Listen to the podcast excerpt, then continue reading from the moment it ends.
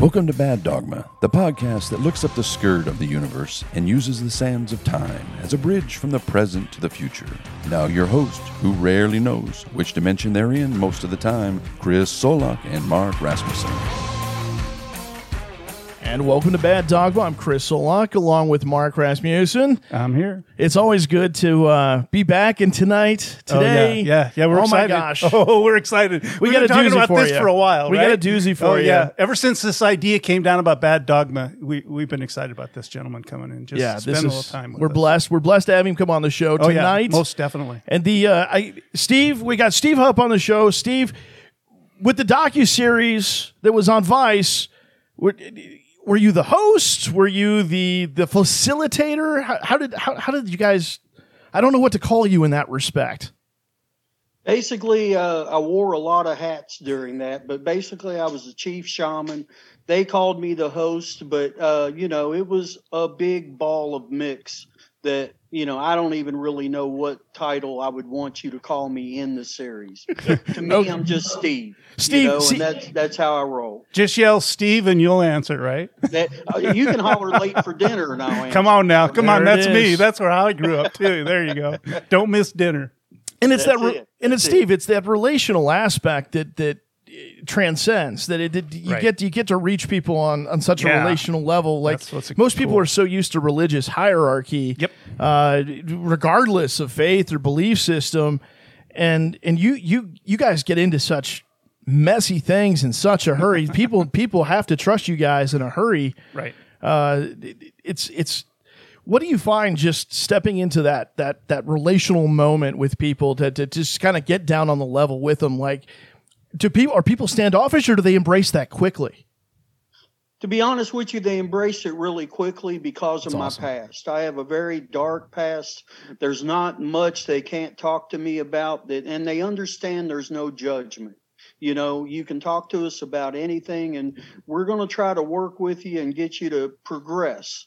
Either progress out of the situation that you find yourself in, or progress into a situation that's more to how would you say in your realm of control, your better said sphere of influence. Um, I find that we must establish immediate rapport.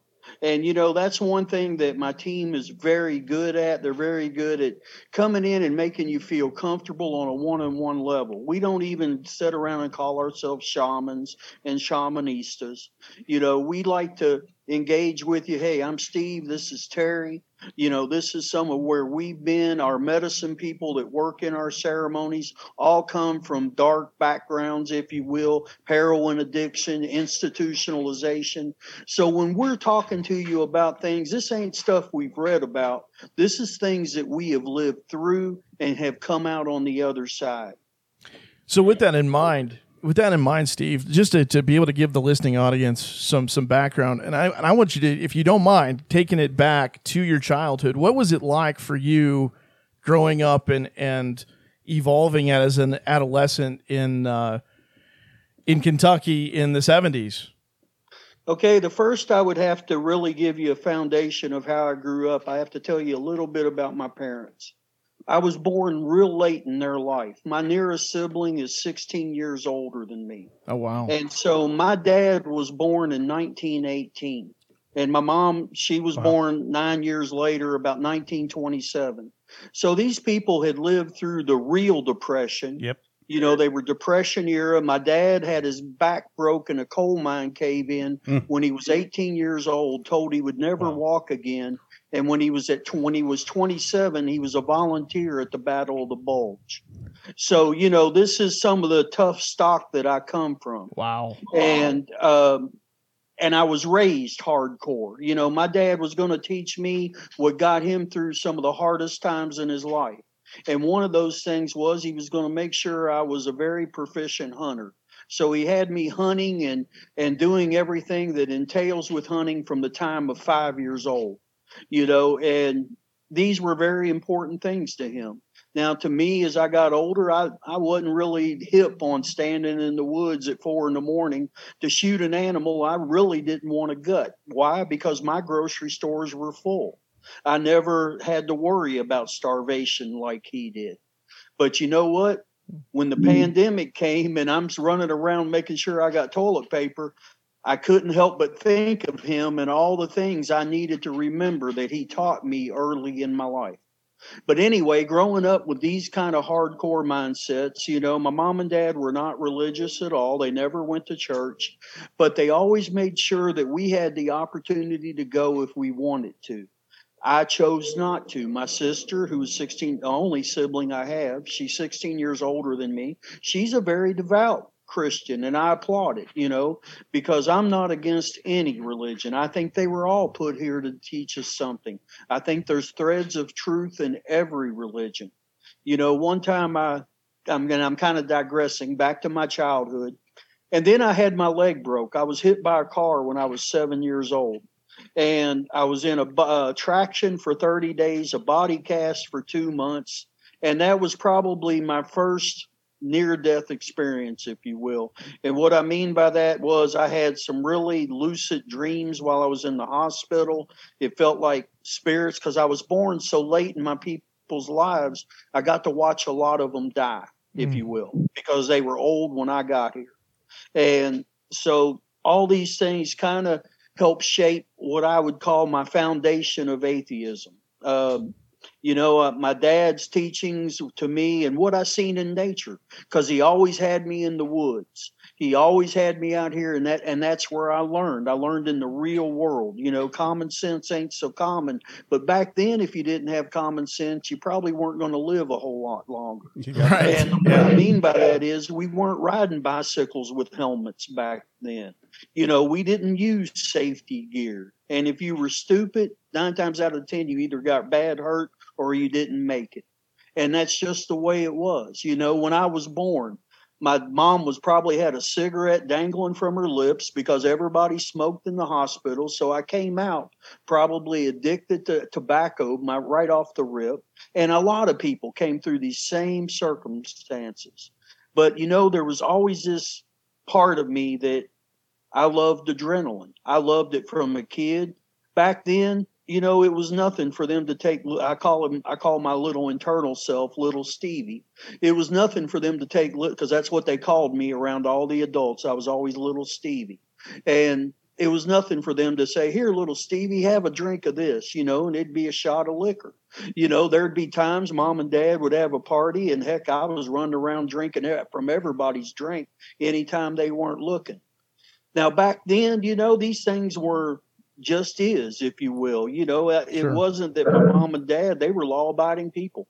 Never had a traffic ticket, never had a problem with the law. My dad was a decorated veteran out of World War II. And here I am, 17 years old, staring, looking at a judge, and he's telling me, "Hey, dude, if you go get, uh, you know, go join the military, we can squash this juvenile record." And I had a little bit of trouble going on then, but so I joined the military the day I turned 17 and I am 55 years old now. So, you know, this this was probably what back in 1982, and back then it was a different military man. It ain't like today where you got a stress card if they're cussing at you or they're making you feel uncomfortable. Mm-hmm. Back then it was hands on you know they'd smack the crap out of you. They'd get up in your face. So this is what really started and then we started hash okay? It was we were running hash from east germany to west germany and this got me really kind of going the criminal way if you will. I always held a job but this is why i was in the military and in europe. Now back then we didn't have terrorists if you will. We had the ira blowing car bombs. I mean you know you didn't have special words for them the wall was still up. We still had the soviet union as a threat and all these things going on and here i am. I'm at that time i'm probably about 20 and i fell into this little cartel of people in the military and we were running hash from the east side to the west side selling it to the gis on the border selling them psychedelics. So i've always had my hand into the drug war but that was before it was really declared the drug war. Sure. I remember sure. when all that started off with reagan and everything and it's like from then on i always felt that i was under attack I always, to be honest with you, if they'd have just let me smoke my weed, I'd have never probably broke a law. But because I had to be a criminal to work with plant materials then that I found very beneficial from marijuana to hashish to acid to mushrooms. That's really, it was like, well, if I'm going to have to behave like a criminal, I might as well be one. And that's where I kind of got my start on the dark side. Well, that's a jump. That is a jump, though, Steve, to, to, to come to the conclusion that, well, if I've got to, I've got to be, be treated like one, I might as well just become one. That's uh, that I, is that where the adrenaline kicks in? Is that where the idea and the excitement kind of starts to entice you to to step over that line and to cross into things that are a little less reputable? I mean, it's a little different than just passing a little hash around. You're you're, you're talking about now crossing the line and, and and potentially committing felonies, correct? Oh, absolutely. We were committing felonies. You know, we were using our military IDs to get through checkpoint Charlie. Wow. You know, and uh, yeah, we were we were we were committing real world crimes. That's how we got caught. Uh, CID, Criminal Investigation Division of the military, got on to us, and they they've infiltrated with marked money and seven of the people I was working with, you know, we didn't even call ourselves a gang. We didn't think of ourselves as a gang. We really were just having a damn good time in Europe. Just opportunists, you know? Opp- opportunists. It was a lended opportunity, if you will. Exactly, exactly. And you know, it, and and plus we were helping out our fellow soldiers. You know how boring it is to always to guard a border. You know, when you can't even you know, look at the people that, across the way without creating an international incident. Staring at a wall day after day. Yeah. That... Day after day, hour after hour. You, you know, it, it was so peaceful just to be able to get high while you did that. Wow. You know, to have that mental break. But, you know, the other side is we like the money, we like the women. You know, there was, a, you know, we were young and dumb and didn't really take into what we were doing until CID come in and five of us went to Leavenworth. Wow. You know, mm-hmm. for periods of 10 to 15 years. I fortunately, because I was so young and I got in at the tail end of the game, they really didn't know about me till the end. And I mean, I was escorted out of Europe with an armed guard you just got you this is a pattern in your life and we're going to continue into this. This is a pattern in your life that uh, that there's this hand over you no matter where where you seem to go. Um, so so you get escorted back to this, the states. I'm uh, i'm assuming there's a discharge involved. Yeah general discharge under honorable conditions. Uh, that's what that's what i agreed to. That's what i got out. I did about three and a half years in the military at that time of discharge. I discharged out of Fort Bragg, North Carolina. But an honorable discharge, nonetheless. Yes, it's an honorable discharge. Man, I, I know a lot of people who have done far less that have gotten a dishonorable yeah. discharge. So I mean, that's that's that's amazing in itself yeah. to me. But maybe that's the time that. Well, what it what it was, I got busted in Fort Carson, Colorado, with a pipe by a drug dog. Okay, but my battalion commander loved me so he put it on back then, what it was called was your restricted microfiche. In other words, because I had a secret security clearance, the only people that could get to that microfiche without my permission was an act of Congress. Wow. So he buried it. Now, when I got busted, when all this jumped off in Europe, I decided I'd been there about 18 months, 19 months. I decided I, I was done with this shit. I was done with the military. Um, so hold on, I got a message coming up. There we go. Um, I was done with the military. I was ready to get out. So what I did was I filed for that restricted fiche, and because they they had a fake urinalysis on me, because one of them they said was negative, and then they popped me with a positive just to bust me in rank because they were trying to get me to snitch. They were wanting the rest of the suppliers. Sure. And what they didn't know at the time was we didn't have a like you would today. You know, it wasn't like it was Brother Bill or Bob or whatever. These were Turks in the red light district. You'd have to go down there at a certain time and they would just literally step out of the shadows going, smoke, GI, smoke. And they'd pull out thousands of grams. This was on this side of the border when, at the end because I quit doing the east west thing. Wow. That's incredible and I sent for that fiche to end this story. Forgive me, I digress. And that and that at that time that guaranteed that they had to discharge me because I was an enlisted man with two drug busts. And so I kind of shithouse lawyered my way out of the military. Amazing. That is amazing. I mean, and this is this is just the beginning, Steve. This is Yes, the beginning this is, of this it. is exactly the beginning. And you're right. There is always this element in my life. Okay. And I mean, whether I'm addicted to the adrenaline, it's just it's just part of who I am. You know, I love doing this ayahuasca. You got to realize how crazy it was for me to start this shit. You know, the last convict to play with psychedelics and people was Charles Manson. right. You got to understand that my government considers me a domestic terrorist. To get out of prison, I had to give blood to three different federal agencies and get put on three different DNA data banks.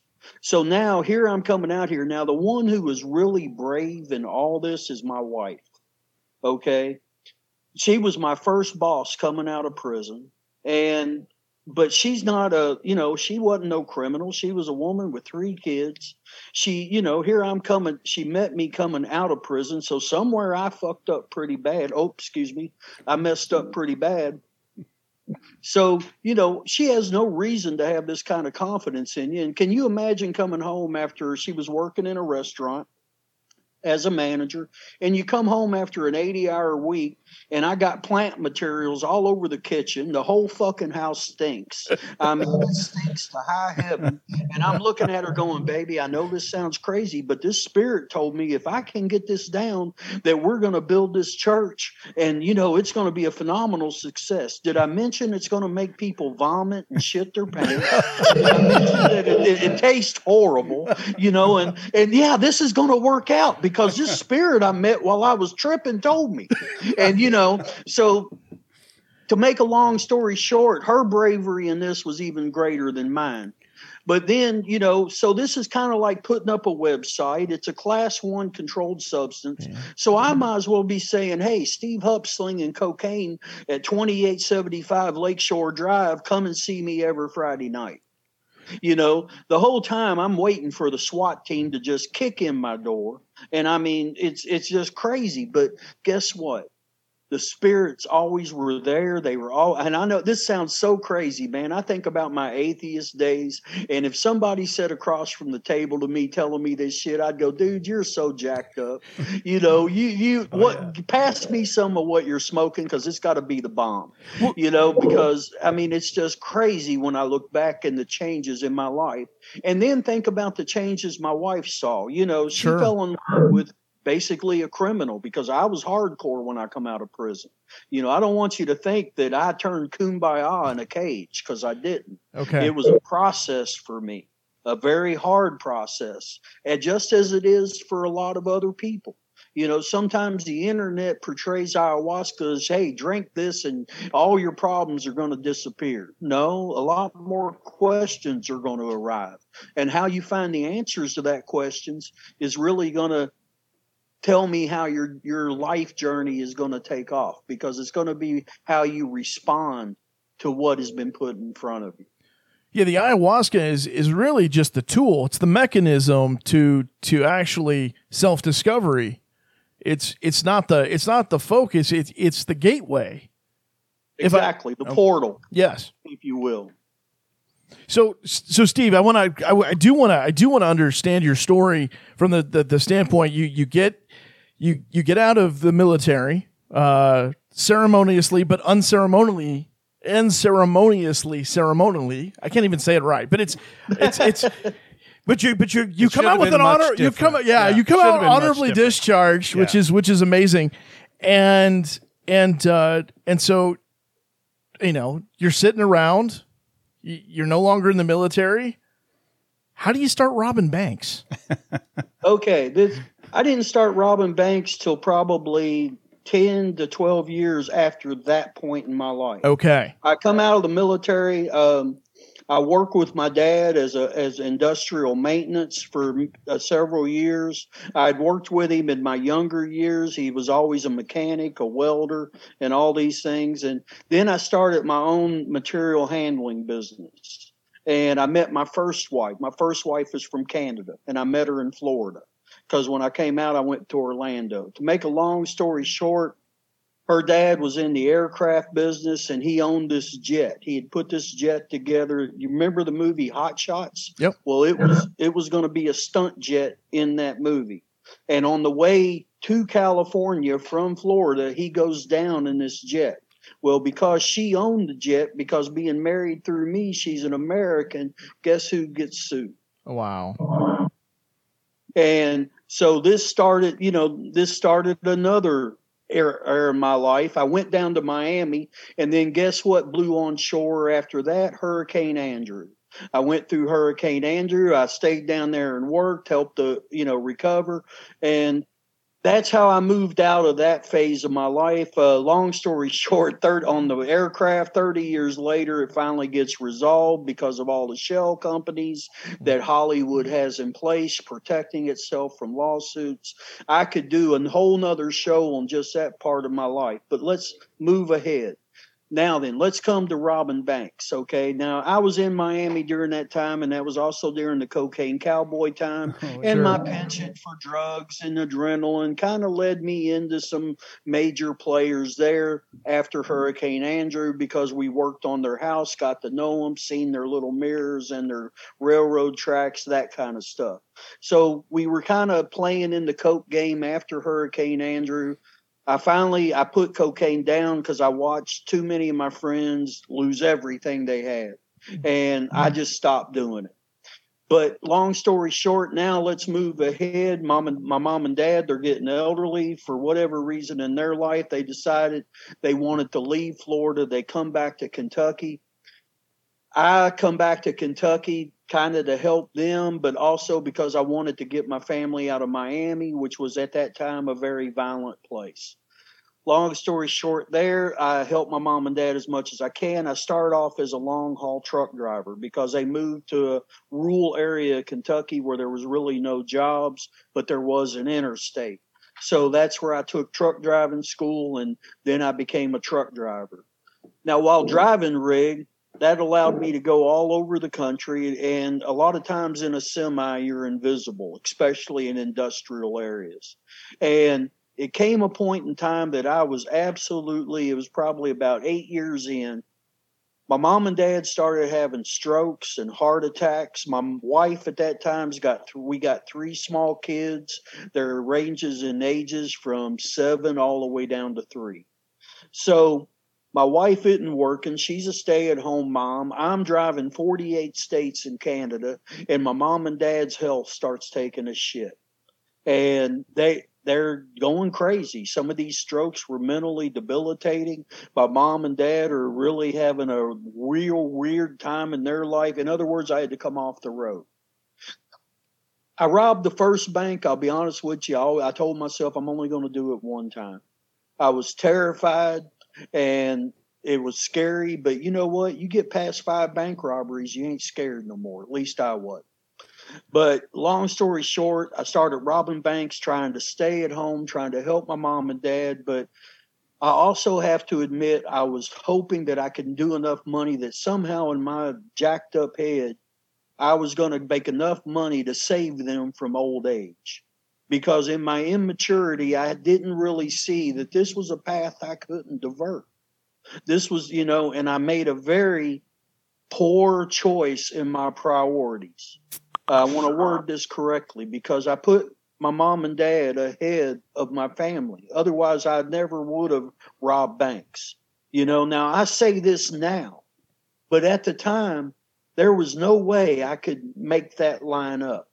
I thought I was doing what was expected of me. I wasn't going to let my mom and dad go into a nursing home, and I was going to do everything I could to make sure that didn't happen. But the reality of it was when I went to prison, they went to a nursing home, and guess what? They got through it. So I didn't change anything. But anyway, that's how I got started into robbing banks. And then from there, you know, I did it for quite some time. Um, I pled guilty to two banks. I was suspected of 13. The real number was 17. Sneaky. That's so so to understand that your motive, your motivation now however however misguided you, you were so you were robbing banks to help your folks. Yes, they had prescription bills. You know, uh, they were just to me. It was just you know there was no other way out at that time in my narrow view of the world. And the other side, I liked it. You know, the other side, I was angry. You know, I was angry that my mom and dad were going through this shit. It didn't seem like there was any help available at that time. This was probably back in 1998, you know, 97. Don't quote me on the time without Sure. my notes. But, you know, this was at a time when there was less health care out there than there is now. And the doctors were incredibly confusing. I didn't understand strokes. I didn't understand nutrition. I didn't understand the value of how to exercise them. And even if I would have understood all those things that I do now, I still wouldn't have stopped old age from doing what it did. They Yeah. were a product of their choices. and and the and the reality is is that that we're we're all gonna we're all going to pass. There's so many of us that I think that we we we talk about this. It- the the the philosophy that we somehow can cheat death uh, is is unfortunately each one of us will pass that threshold at some point, and and so it's especially when you're younger the idea of mortality is I, I think much scarier than it is as you progress through life at least for for for some people. I know some people live with that fear all their lives but it's but it the more life experiences you you accumulate. So so here you are. I mean you're you're you're you're early 30s it sounds like. That's a trying to ki- and and you're you're doing this to help your folks. And then in in the middle of this you're getting you're also and you're speaking to this you're getting the rush out of it. And I know you're living fast too, because because if you're doing it for the adrenaline, then that's got to build into your philosophy of the way you're living your life as well. Well, you're living in the now. Right. Okay, that was the one that was the one time without knowledge I was really living in the now because every day I walked out of my house I was expecting a SWAT team to either kill me or put me on the bricks. You know, every every meal that I ate I treasured because every day I thought this could be the last steak I get. You know, and as screwed up at that time uh, as it was in my life, you're 100% correct. I was also loving the lifestyle. I was loving having a pocket full of $100 bills and doing anything I wanted when I wanted. I also loved spending time with my kids that I hadn't while I was driving the rig.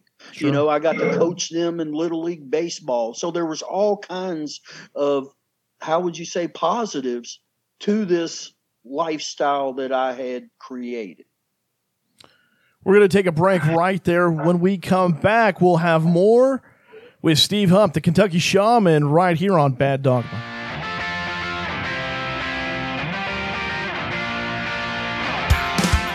Now back to the Bad Dogma Podcast, your weekly dietary supplement of truth amidst the Twinkies and ho-hos of the media world. And welcome back to Bad Dogma. We have Steve Hupp with us, the Kentucky Shaman, joining us. And Steve, you're just uh, before we took the break, we are talking about uh, the the bank robbing phase of your life and the adrenaline kick from it. Right. Um, and and then the, the the human the human aspects of why you were Mm-hmm. doing it, not just not just for the adrenaline rush, but there were some there were real reasons involving family Yes. and and even time with family as opposed to being out over the road driving a truck. Now, all of that catches up. Obviously, you're not robbing banks today, so uh, take us there. Okay. Um, to start you where I was coming out of prison, I have to touch on this sad part of that era of my life. I lost both my parents while I was in prison. My dad died 13 days before my release, Oh wow! and they wouldn't let me go to the funeral because they considered me a danger to society. Yep. But 13 days later, I walk out of this Sally port and I get into a cab, and nobody knows where I go. Now, at that, you talk about angry. Sure. I mm-hmm. was so angry. And this is when my present wife met me because she was my first boss on the first job that I got coming out of prison, which was a steak and shake. I had never worked a restaurant in my life. Now, looking back on all this, this is the universe putting me in a cauldron of pain because it's getting ready to reshape me. But at that time, I am pissed. I am so pissed. I, in fact, I had a guard picked out that I was going to snatch straight off the parking lot and take to a warehouse, and that guard was going to be my messiah for all that shit. Wow. That's what. That's the place that I was when I walked out of prison, and I cannot even begin to describe the self destructive anger that I harbored at that time. Then I want to put you in the place of a halfway house with less trained people, a lot of them just college interns who are lording over you. Then you got to get a humiliating job at a restaurant that you've never had to do. And anyway, this is where I'm at at this time of my life, but it's also the beginning of my odyssey. Because what am I learning to do in this restaurant? I'm learning for the first time how to cook. Now I learned how to brew in prison because how I made my money in prison. Don't re- remember, prison's just like society. You got to have money. and how I made my money in prison was I learned to brew hooch. And that's all this was leading to me learning how to brew ayahuasca because this is where I was getting my understanding in the chemistry of cooking and Mother Aya wasn't going to let up on me whether I and I didn't even really know about her at that time. You know, I don't want anybody thinking in my story that I met this guy in prison and we sat in this two man cell over a matchstick fire and he told me he enlightened me to the ways of Mother Aya and mm-hmm. ayahuasca and all the above. It wasn't like that. You know, he told me about ayahuasca, but he couldn't get it to me there. And he had to wait. And I, I didn't even know what he was going to send me when I mailed him. So all this, this is chaos. And when I look back on it, every bit of it was putting me in a position where I had to make a choice. And that choice was, did I want to live a better life than I was building on my own? And you know, I think in some way, shape, or form, everybody gets to that place in life, that fork in the road. Do is your way working or not? Yeah. And that- Absolutely. That's it. That's it, go ahead. exactly. Um, forgive me. No, you're right on. We're just agreeing with you that we all have to come to that that moment in that intersection where we realize, right, this decision's going to change everything, or it's going to change nothing. Right? That's you're just one of those moments in life. Exactly, exactly. And you know, and that was one of my moments right there because fortunately, I, my wife, who is a beautiful person with a lot of deep insight into a lot of pain herself, you know, she helped me come out of that really dark place in my heart. And I also had to come to terms with that it wasn't the system's fault that I was in prison. It was my fault. One, it was my fault for getting caught. Two, it was my fault for not finding a better way. We are truly in a land of opportunity. No one has to rob banks. No one has to do any of that criminal shit. You know, you just have to refocus and find where something that benefits society and you. And you know, and this is where ayahuasca come into play in my life. But you know what attracted me to it? Again, that hand that is me and the universe and chaos. I liked it that it was edgy. You know, when I first started working with people, I didn't know if I was going to kill them or not because I'm doing my own brews. I'm stumbling my way through this. You know, way back then, there was nothing on the internet, there was nothing to work with. And that's why the spirits taught me how to do this. But, you know, before that could happen, I had to come to terms with my atheism, you know, and how childish that mentality was. Because even though I'm not necessarily believing in the biblical God, even at this point, I, I question it. But the reality of it is, if we ain't in the Goldilocks zone, if we're too close to the sun, we burn up. If we're an inch back, we freeze. Something intelligent had to put us there in that perfect zone. And I couldn't get around that even in my own atheism. And that was hard. And a lot of times I just turned away from it. I was lazy. I didn't want to try to figure the conundrum out. It was easy to say, I don't believe in nothing but having fun, screwing women, and making money, you know, and it, and that, and, but all those places were coming in a cauldron. It was the pressure that was creating the diamond that was going to create the church that was going to help bring ayahuasca to a lot of people in this country that desperately needed it. So you're you're you're out of prison. You're you uh you I know I know for a fact that you did have an encounter you just from past past uh, interviews and things that you've done and of course your story you had an encounter with with a Peruvian shaman in prison but that didn't that didn't alter your experience that just kind of gave you some context as you came out correct I wanted I want to make sure we touch on that Okay, Guadalupe Yeah, Lupe. was the gentleman from Peru who he was in prison with me because he had overstayed his visa. He had got caught and he was being deported. And that's why he was in the federal prison with me. Now, what drew my attention to him was he had a different attitude about him, and I thought he had some drugs and I was going to rob him because, you know, we weren't in a two man cell at this time. We're in a pod with a lot of people, and I'm watching him and that's and so I'm trying to charm and disarm him, and I ended up getting to know him, and I realized he didn't have drugs. He had a totally different outlook on life, wow and he had a different way of approaching, and all the above. And so we would walk the track together. We talked about many things. You know, it wasn't like he was training me for this. Um, I don't think you can train a shaman. I think a shaman is called. I think they either accept that title or don't. But once you do and you internalize it, you know, it's like a service dog. You put this harness on and you allow the universe to work through you. Whether you want to, what verbiage you put on it, I don't care. Whether it's God, the universe, or the unexplainable, or the mm-hmm. Taoism, it makes no difference to me. I just know that what I've seen happen, there's no other explanation for me. And that's that's what I like. You know, I was looking at your website earlier, and I like the the the statement you made at the bottom after you know I read everything about was on that page. You this quote is just it speaks so clearly to who you are and why you do what you do, and it's I will show you where to look, but I will never tell you what to see. That is so powerful because so many people want de- declare that they're some type of a signpost, but in reality they're not a signpost. They're they're a um, billboard, right? They're trying to push forward an agenda or something else. And, and that just hit me when I was looking at your website as, as, as the, the level of real that you've come to in the journey that you've had, that you realize, look, all I can do is point the way.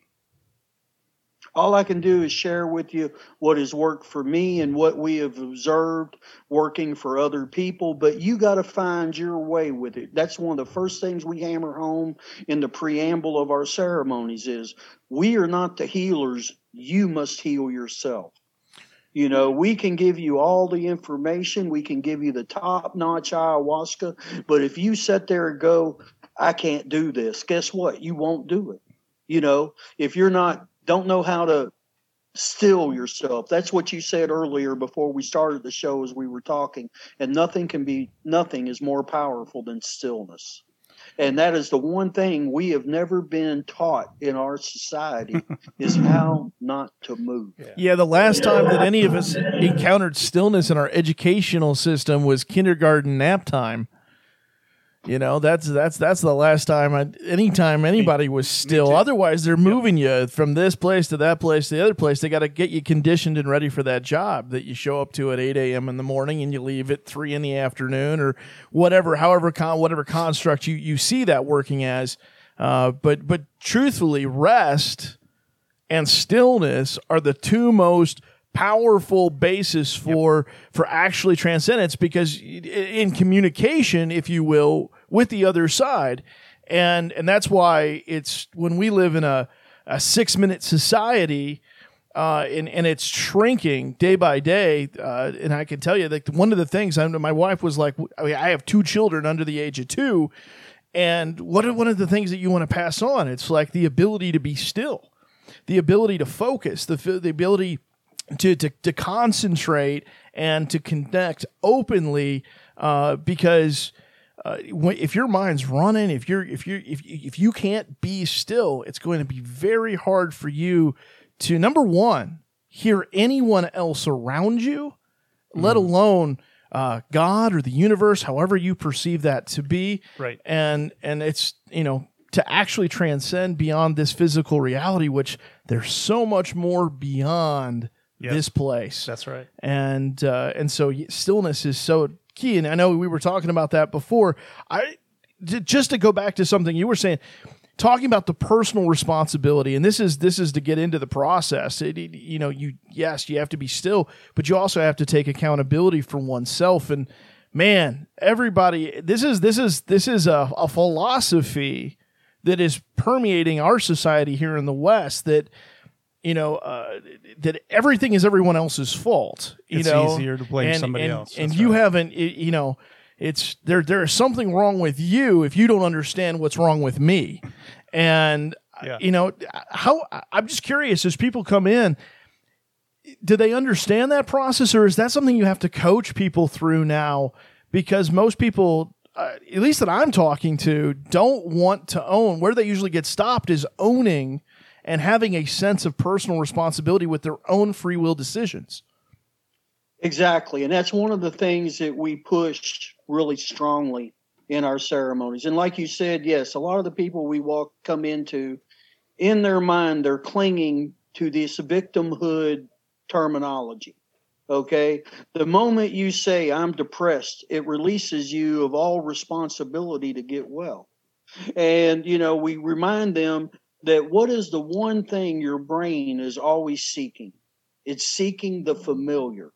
And if all you've been familiar with over the last three to six months or year or four years is depression, then where does your brain go? It goes to what's familiar.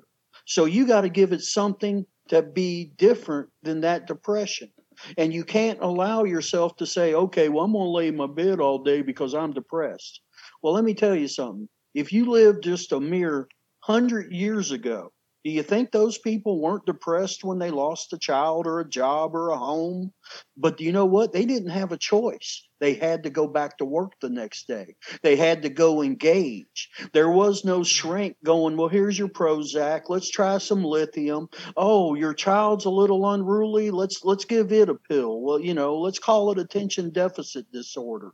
But you know, the reality is that some of these disorders were your survival skills. You take attention deficit. That kept you from getting ate by the bear while you were picking berries because you were always looking around. You know, sometimes we have to raise our children and sometimes we have difficult children. And sometimes the smartest child is the hardest to raise. And, you know, we don't need to dumb them down. And they're, as you said, they come in with all these self influenced excuses. And the first thing we hit them with is, you got to take responsibility for you. We have two sayings written on the first room they walk into, the intake room, and the top one, sa- uh, the bottom one says, "Today is the first day of the rest of your life." Now, if that's a powerful statement to say to yourself every day you wake up. Today is the first day of the rest of my life. Own the And moment. the, one, the top saying is from Buddha, and it says, "Pain times resistance equals suffering." You know, you're always going to experience pain in life, but if you resist the pain of life, you suffer. So suffering is optional. Pain is stimuli. Well, how we work with that pain is what's going to determine what our life is going to shape up as. No pain, no gain. Exactly. Everything's been said. You know, that's some people come in looking for me to say something that's just directly from God that God had been hiding from us. And it's all common sense. You know, it really is. But when you're going through the emotional pain, and another thing we teach people is you got to think of your emotions as energy in motion. You know, on. You know, anger's not a bad emotion. If I come home and somebody's raping my wife, I hope I turn into a savage in an instant. But in everyday life, anger's like taking a shot of poison and hoping somebody else dies. Yes, every every one of those human elements and and emotions are programmed into us for a survival purpose or a functional purpose, yet there are inappropriate times to exercise them and appropriate times to exercise them. And again, I think you talk about it so so much, Steve, is is talking about someone who's out of balance. That, that you get people that are out of balance that they don't know how to compartmentalize who they are properly and and you got to get them you got to get them leveled back out again. Well, I'm glad you brought that up because as we were talking, what I try to teach them is first, you got to achieve stillness because balance isn't something you achieve, it's something you maintain. Every day, I'm maintaining balance. You know, every day I'm making mental adjustments, inner dialogue adjustments. And then there's times where my conditioning as a convict, a truck driver, a soldier, a husband, a father, all these things come into play too. But I've learned that I've got to separate the words, okay? Rather than reacting, I got to respond. You know and and some of these things have been taught in prison classes parenting classes that i've taken and other things are just things i've learned stumbling my way through this earth for 55 years. And that is our that is our process. It is a it is a stumbling if you will that that uh, if people think that there is this perfect way to to to plan and execute life. Good luck with that. So we so here you are you're you're you're freshly out of prison. Your wife is your boss, which I'm not even going to go there. That's a whole nother thing. we'll leave that for She's another still episode. We'll Jeez, just I was just going to say Yeah, we'll nothing changes, does it, Steve? remember i told you she's here so Yep. she still is Oh no, we're going to talk to Terry. We're going to talk to Terry in, in a little bit here for Yeah. sure. But but but uh, to to to understand, you, here you are. You're you're cooking, which is uh, a gate. Here's a potential gateway into the gateway, and and so everything's ultimately connecting. But when is it that you start connecting with the other side? Yeah. the other side I, I truly believe that it was already going on it just i did not recognize it Sure. you know um, then i mailed out of i had hundreds of addresses of criminals you know you got to realize i'm getting letters from professional criminal crews hey dude fly into houston armored car we got it all set up we just need one more dude Ah, the temptation.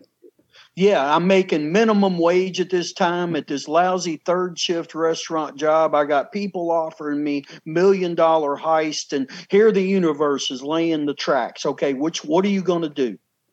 What are you going to do? I got three kids who's screaming at me, wanting me to make up time and money. I got an ex-wife. I can just go on down the list.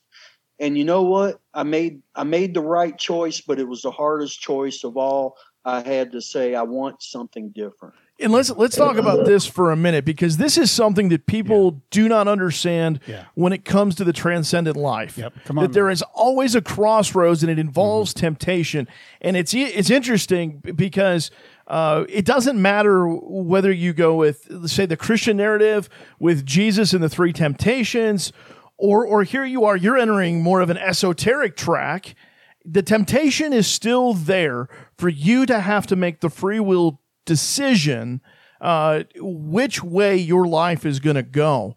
And and this, I mean, can you just talk about that because you're dealing with people constantly at the point, the knife's edge of this of this decision place. That's that's one of the reasons you all exist is because you're actually giving people that decision and and guidance uh, as as they come through it. But but what you had to go through, you didn't have anybody uh, directly, from what I understand, you didn't have anybody helping you other than the, the the spirits that were guiding you themselves.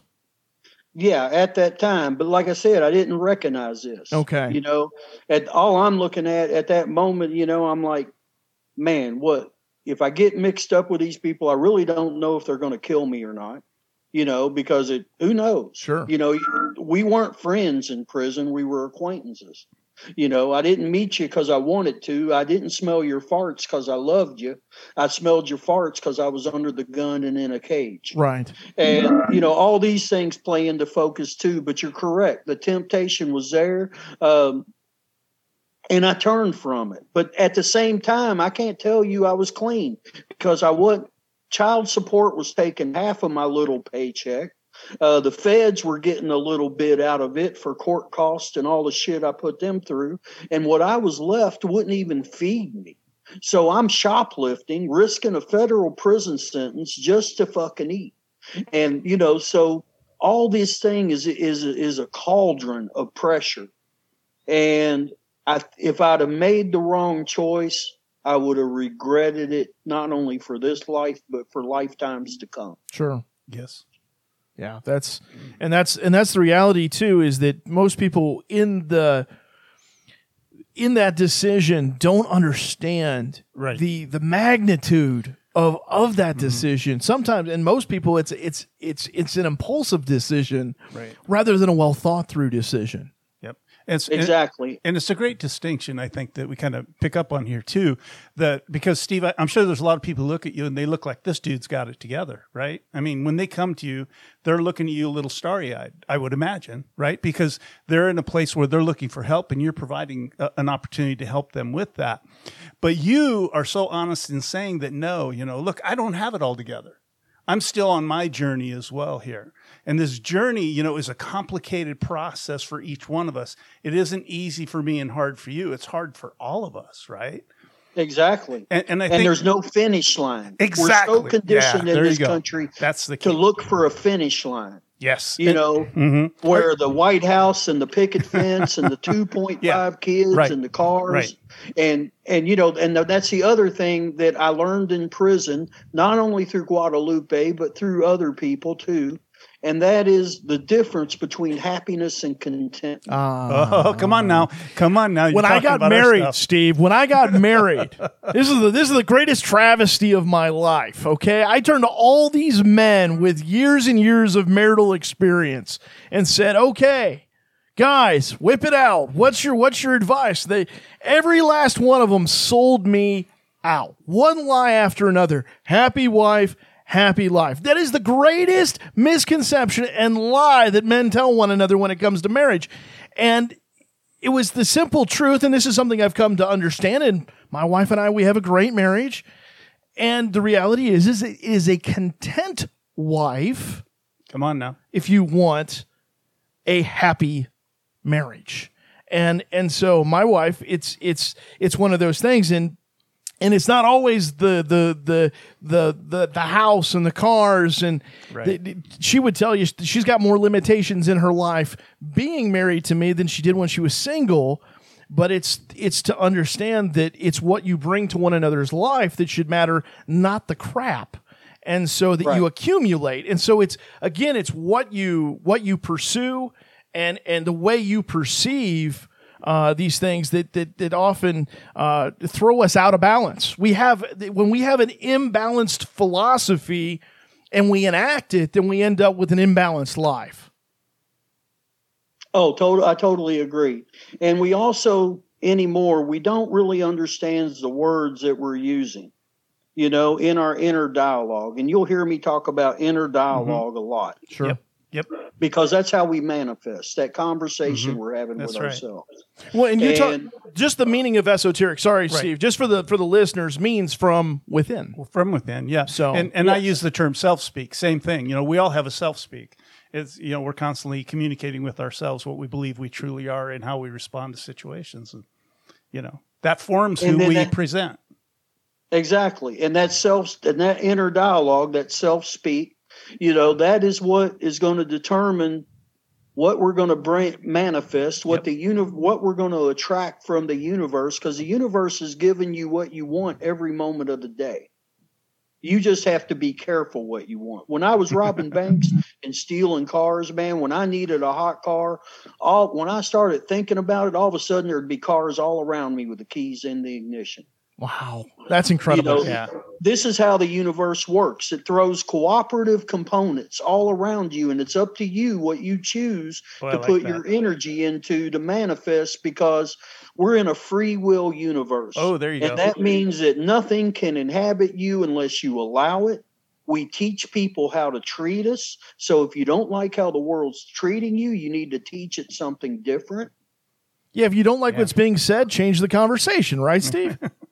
Exactly. And if you don't like what's being said, you got the opportunity to leave. yeah. You know, that's the beauty of free speech. That sometimes people can say things that other people don't want to hear. Imagine that. Wow. Imagine that. Wow. And it's You know, and go ahead. I'm sorry, this- Steve. oh no, no. And you know, back to that balance thing and stillness, you know, I get out of balance, man, a hundred times a day, and then I bring my mind to my breath because I learned in prison my brain could only think about one thing at a time, and my breath is always with me. And four or five little deep breaths, even in traffic, just I can plane straight out. I can come back and achieve balance and once and maintain it. It's a maintenance kind of thing. And that's, you know, a lot of these people they that do come to us, they've never been taught any of these techniques. And to be honest with you, I never would have been taught them either if I hadn't gone to prison. And the system didn't teach me, the inmates and the convicts did. Wow. That's that's an interesting statement right, Right there. there. Yeah. that that it that it was that it wasn't society, it wasn't religion, it wasn't even a belief system. It was pr- the prison, uh, and I'm going to say the prison society because there are some very unique laws that exist within prison, and and they're and they're unique to each institution as well. And so again, you it sounds like you ended up in the right place. In the at right the right time, and there was no other way to get there. And it was a cauldron. You know, my first Man. indictment read 40 years with no parole. I thought my life was over. And through the federal system, and I beat state court acting in my own behalf. Then the feds pick up my case. But along through all these things, I'm learning to see the unseen. I'm learning to feel the vibrations of the room, of the courtroom. And I acted in my own behalf, even in federal court, told my lawyer to sit down, and I talked directly to the judge. And I went from 40 years to 33 months. again. Yeah. It's it's like another honorable discharge. Right. Exactly. Yeah, exactly. Exactly. but at this time, you know, I'm thinking, oh, you know, in my egotistical mind. And here's another thing I want to put out there to your listeners, and that is we don't believe, I believe in ego transition, I believe in ego integration. And, the, and that's what I have been shown spiritually. That's what I've been shown in the ceremonies for many years that we have to integrate. See, this whole process here on this earth is about becoming whole. And to become whole, you have to accept every little dark cranny that exists in your in your sphere. You know, the reason that our eyes are in front is is because we're predators. I'm sorry, Nate, that's the way it is in nature and that's the way it is with us. And that's the first part of your nature you have to accept. That you have predatory instincts and predatory desires even if they're unspoken. Yes. Yeah, absolutely. And and it's it is when you deny those things that people all of a sudden do sporadic and crazy things. It's Well, it's the anything delusion that contained builds pressure. yeah, it's, it's And the- when you're stuffing it and trying to put on this face that I'm good, I'm this, I'm that, well, all you're doing, this stuff is building, man. I've watched tens of thousands of inmates in the prison that I was at. And the one thing I learned was, was if you achieve contentment, you can be content in an unhappy situation. Come on. And that's exactly what helped me get me out of my dark place and make that choice to pursue this path was that lesson. But I had to get past my anger to see it. Man, that's a perfect place for Yeah. us to wrap up this episode. But we're going to come back with with more Steve Hupp uh, later in the week with the, Yes. with the next episode. So, Absolutely. Steve, hang in there with us, and uh, and and so we'll we'll conclude this show. This has been Bad Dogma. Mark Rasmussen, Chris Solak. Join us for our next next episode, uh, part two with Steve Hupp, as as we talk more with the Kentucky Shaman right here on Bad Dogma. Thank you for listening to Bad Dogma, the podcast produced by FBM Productions. Special thanks to our production team, Stephen Hudson, Marcus Bickle, and I'm Barry Hasselman. Bad Dogma, unveiling the truth, one podcast at a time.